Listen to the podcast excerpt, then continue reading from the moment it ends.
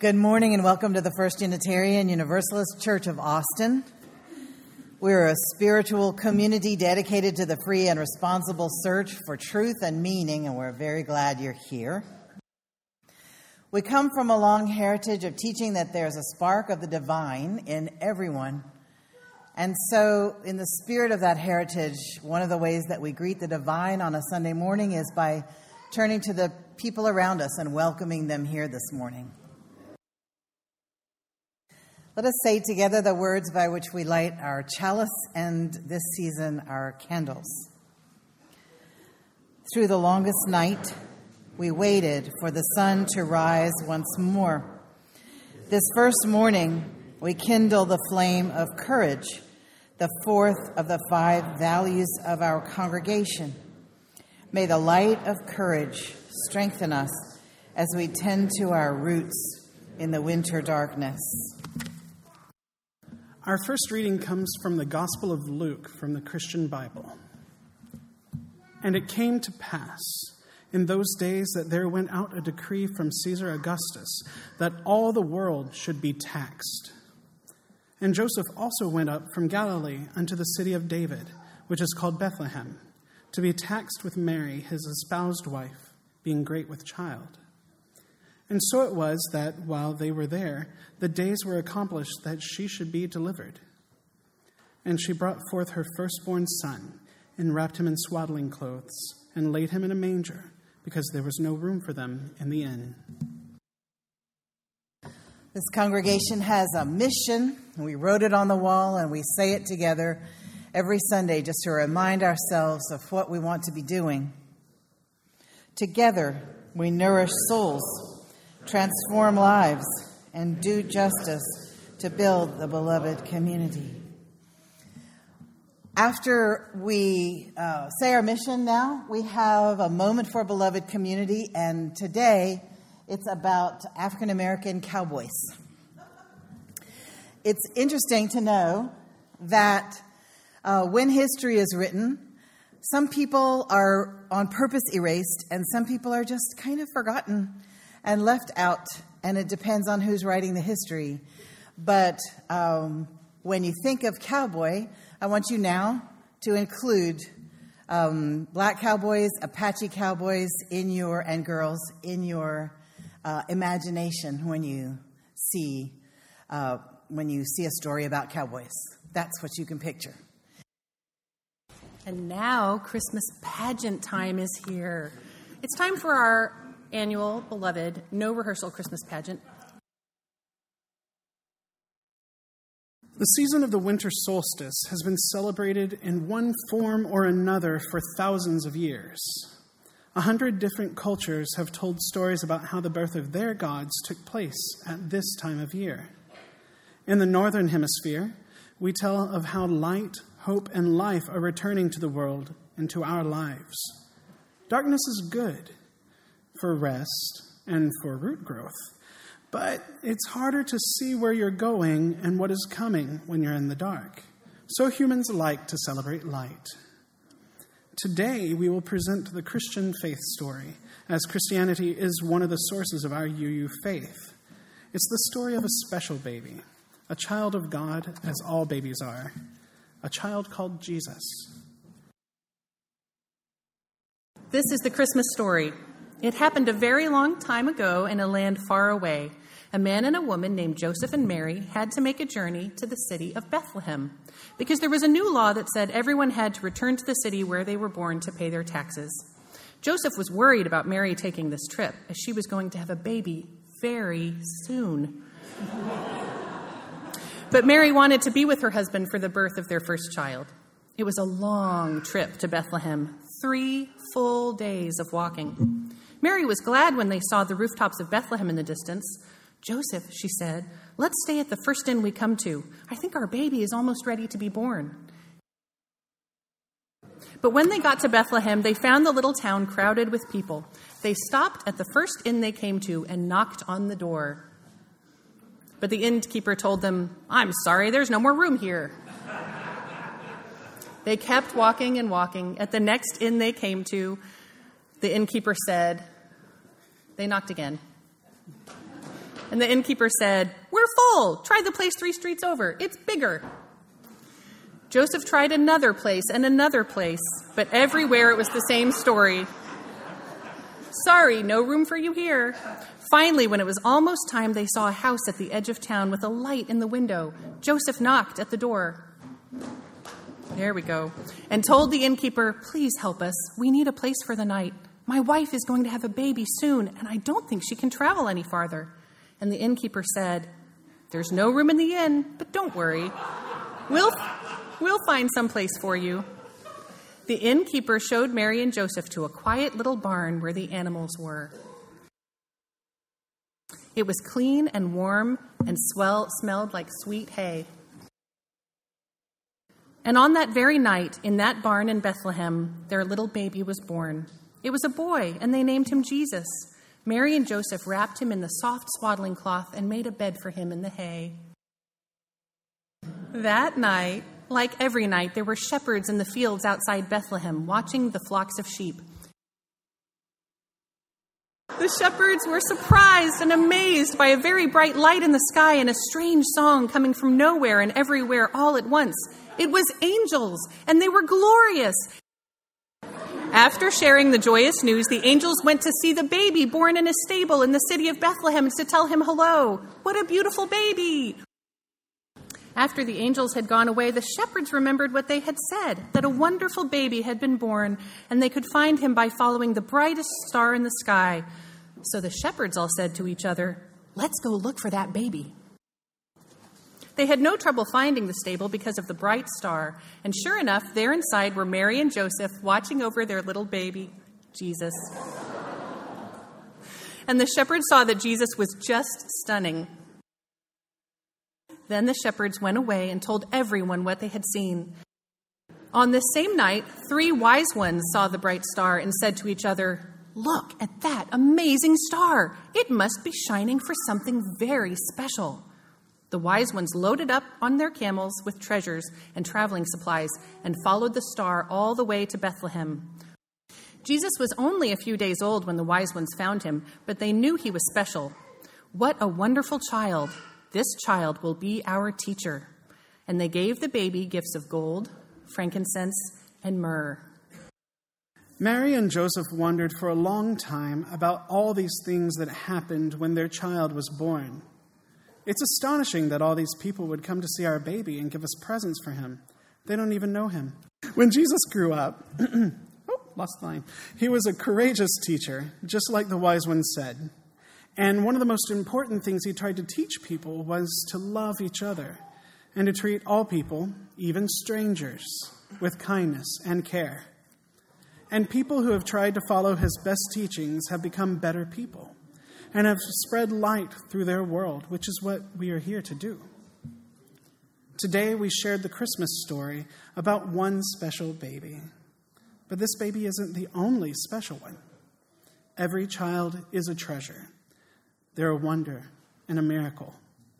And as they grow up, they are always and forever a treasure, a wonder, and a miracle. For so the children came and so they have been coming. Always in the same way they come, born to the seed of man and woman. Each night a child is born is a holy night. Fathers and mothers sitting beside their children's cribs feel the glory and the sight of a new life beginning. Each night a child is born is a holy night a time for singing, a time for wondering, and a time for worshiping. Our second reading comes from St. Hildegard of Bingen. Fire of the Spirit, life of the lives of creatures, spiral of sanctity, bond of all natures, glow of charity, lights of clarity taste of sweetness to the fallen, be with us and hear us. Composer of all things, joy and the glory, strong honor, be with us and hear us. I want to thank Aisha and Shalabi baby Emmett and Sister Sydney, the snowflake princess, for being our holy family for this service, and all the angels and shepherds and wise people and animals. This is the time in our service when we join together in meditation and prayer, where we speak and listen to God as we understand God, or where we listen to our inner wisdom, or where we just watch our breath as it comes in and out of our bodies as we uh, enter into the wise silence where little baby noises count as part of the silence in this church. Thank you.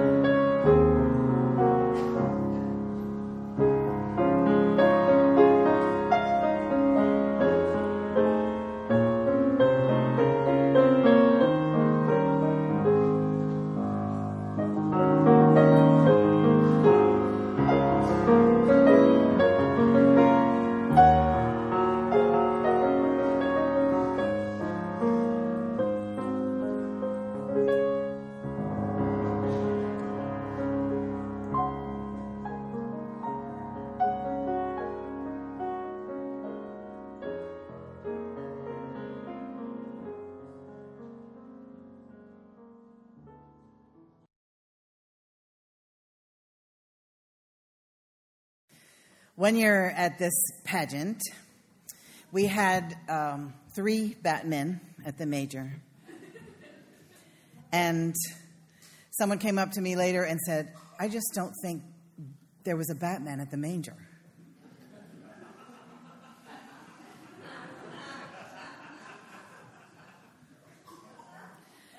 Probably not, I said, but there's a lot we don't know. I mean, really, the sources external to Christianity that even talk about the existence of Jesus are only two very brief mentions.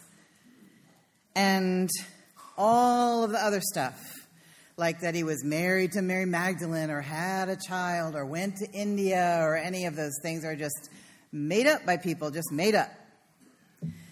And in the faith story, it says, um, that he did disappear from his home one day, and his father found him in the temple uh, talking to the rabbis or the teachers at that time. So he was 12 years old and already talking theology with the rabbis. That's one of the parts of the story we have. We have a part of the story that says right after he was born, um, the king tried to get rid of him because he had heard a prophecy that there was going to be a king of the Jews. And so Mary and Joseph and the baby had to flee. They had to become migrants to Egypt. And if Egypt had not taken them in, uh, we would not have any of this story, uh, whatever the true parts of it are. I saw her eyes kind of glaze over because she hadn't really wanted all that uh, information. And so I just, you know, pulled all the facts to an end. Um, I'm saying facts, even though they kind of are facts, but she just didn't want facts. So pulled all the facts to an end. I said, yes, odds are probably there was no Batman. Because the baby in a manger is a soul story, and a soul story is a faith story, and there are soul stories of all kinds. Scripture stories for d- different religions, and fairy tales are soul stories. There are a lot of soul stories that might be very true in an actual way, but not in an historical way. And so I read this as a soul story, and even though I studied, you know, here's how we look at the absolute reality of this um, what was likely, etc., customs of the time, language that was used. It's almost more profitable, uh, more fruitful to look at it as if you would look at a dream. And I was trained in dream interpretation uh, by a Jungian uh, analyst in Pea Ridge, North Carolina. And uh, she had retired from Connecticut. And so there were two Jungian analysts in Pea Ridge, which you would never think. But there they were. And she said, uh, if you're interpreting a dream, everything in the dream is you. That's, that was her way of interpreting it. So I'm thinking, let's look at this story like that. First of all, I think holding the image of the divine, of God as a baby in my mind and heart. I, I want to invite myself to let go of the Abrahamic God that I was raised with and that comes to mind when I think, or used to, when I think the word God, the name God. Um, there are elements of that you can believe in or not believe in. I'm interested in the God you believe in and the one you don't believe in. But I, I just want to look at God as a baby right now because so many people, I don't care what their faith is, their picture of God is of an enormous, powerful grown up. And sometimes, if you're raised Presbyterian like I was, uh, that grown up is disappointed in you.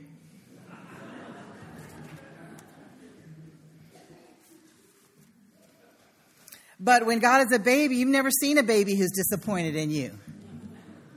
You've never seen a judgmental baby.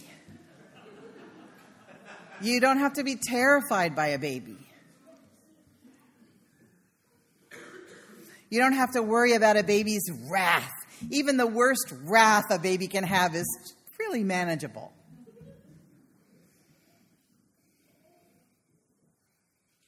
And a baby God, a baby God is not mad at you. A baby God needs you, needs you to coo over them, to hold them, to feed them, to wrap their little fingers around your pinky, to give them little presents, to protect them, to visit them. And it's very rare that we get a chance to imagine cooing over the baby God and feeling that aching openness of your heart at all the possibilities that are contained there. Among the ways to understand God as the, is as the spirit of love and the spirit of life. And when you think of a baby love, when you think of the very beginning of a love, you think of all the possibilities and how exciting it is and how delightful it all is. And you see, when you see a baby, you see the life that's held within that baby. You can almost um, you know, many of us are old enough to have seen babies grow up, and they grow up into, if you're lucky and skillful and everything goes right, they grow up into kids, like seven year olds. And then they grow up into 12 year olds, and then 16 year olds, and 25 year olds, and then on up. And kids, if you look around and you can see all these grown ups here, they all started out as babies. They were all babies. And if you had known them when they were a baby, you would be able to like pick them up. And you're going to grow up into a grown up. I don't know if anybody told you that. But you're going to get older and bigger. I know. it's good. It's good. You can buy your own stuff then. So,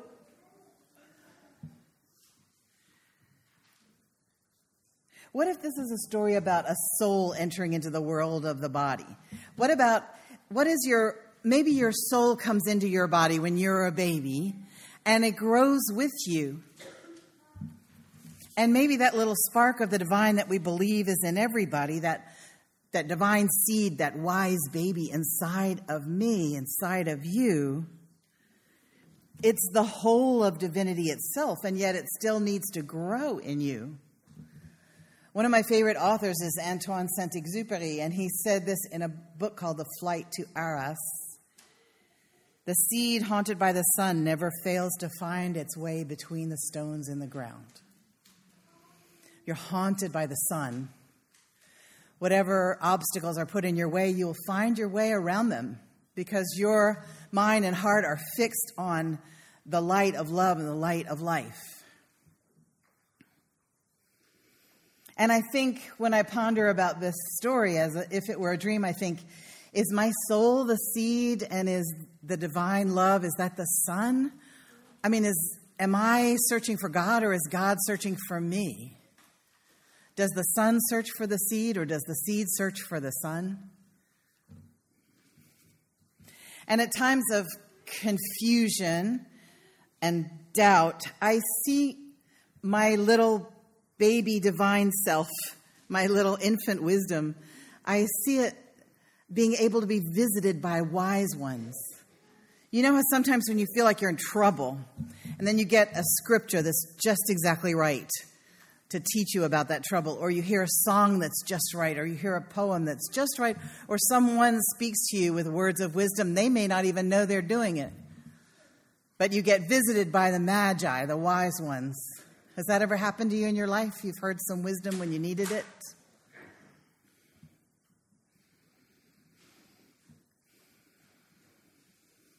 And sometimes you yourself might need to kneel before your own infant wisdom and give it little gifts. Help the light grow, blow on that little spark, polish that little mirror inside so that your light can shine and protect it from the forces of power over when the heavy footed come after you in order to put your light out, because some people will. You can either fight to protect it, you can gather with other people who can help you protect it, or you can run. There's nothing wrong with running because that's what happened in this faith story. They ran, and the Egyptians took them in. So I wish for each one of you the rebirth of this tiny baby wisdom, this tiny light, this tiny love inside you, and for you to cradle it and nurture it, and for you to let yourself be cradled and nurtured to let the gifts of wisdom come to you, to find your way from the nurturing darkness around all the obstacles that life puts in your way, till you rapturously break forth into the light. And we can help one another do that. May it be so. Please say with me the words by which we extinguish our chalice. We extinguish this flame, but not the light of truth, the warmth of community, or the fire of commitment. These we hold in our hearts until we are together again. I know this rose will open. I know my fear will burn away. I know my soul will unfurl its wings. I know this rose will open. Go in peace, go shining. This is a production of the First Unitarian Universalist Church of Austin. For more information, go to our website at austinuu.org.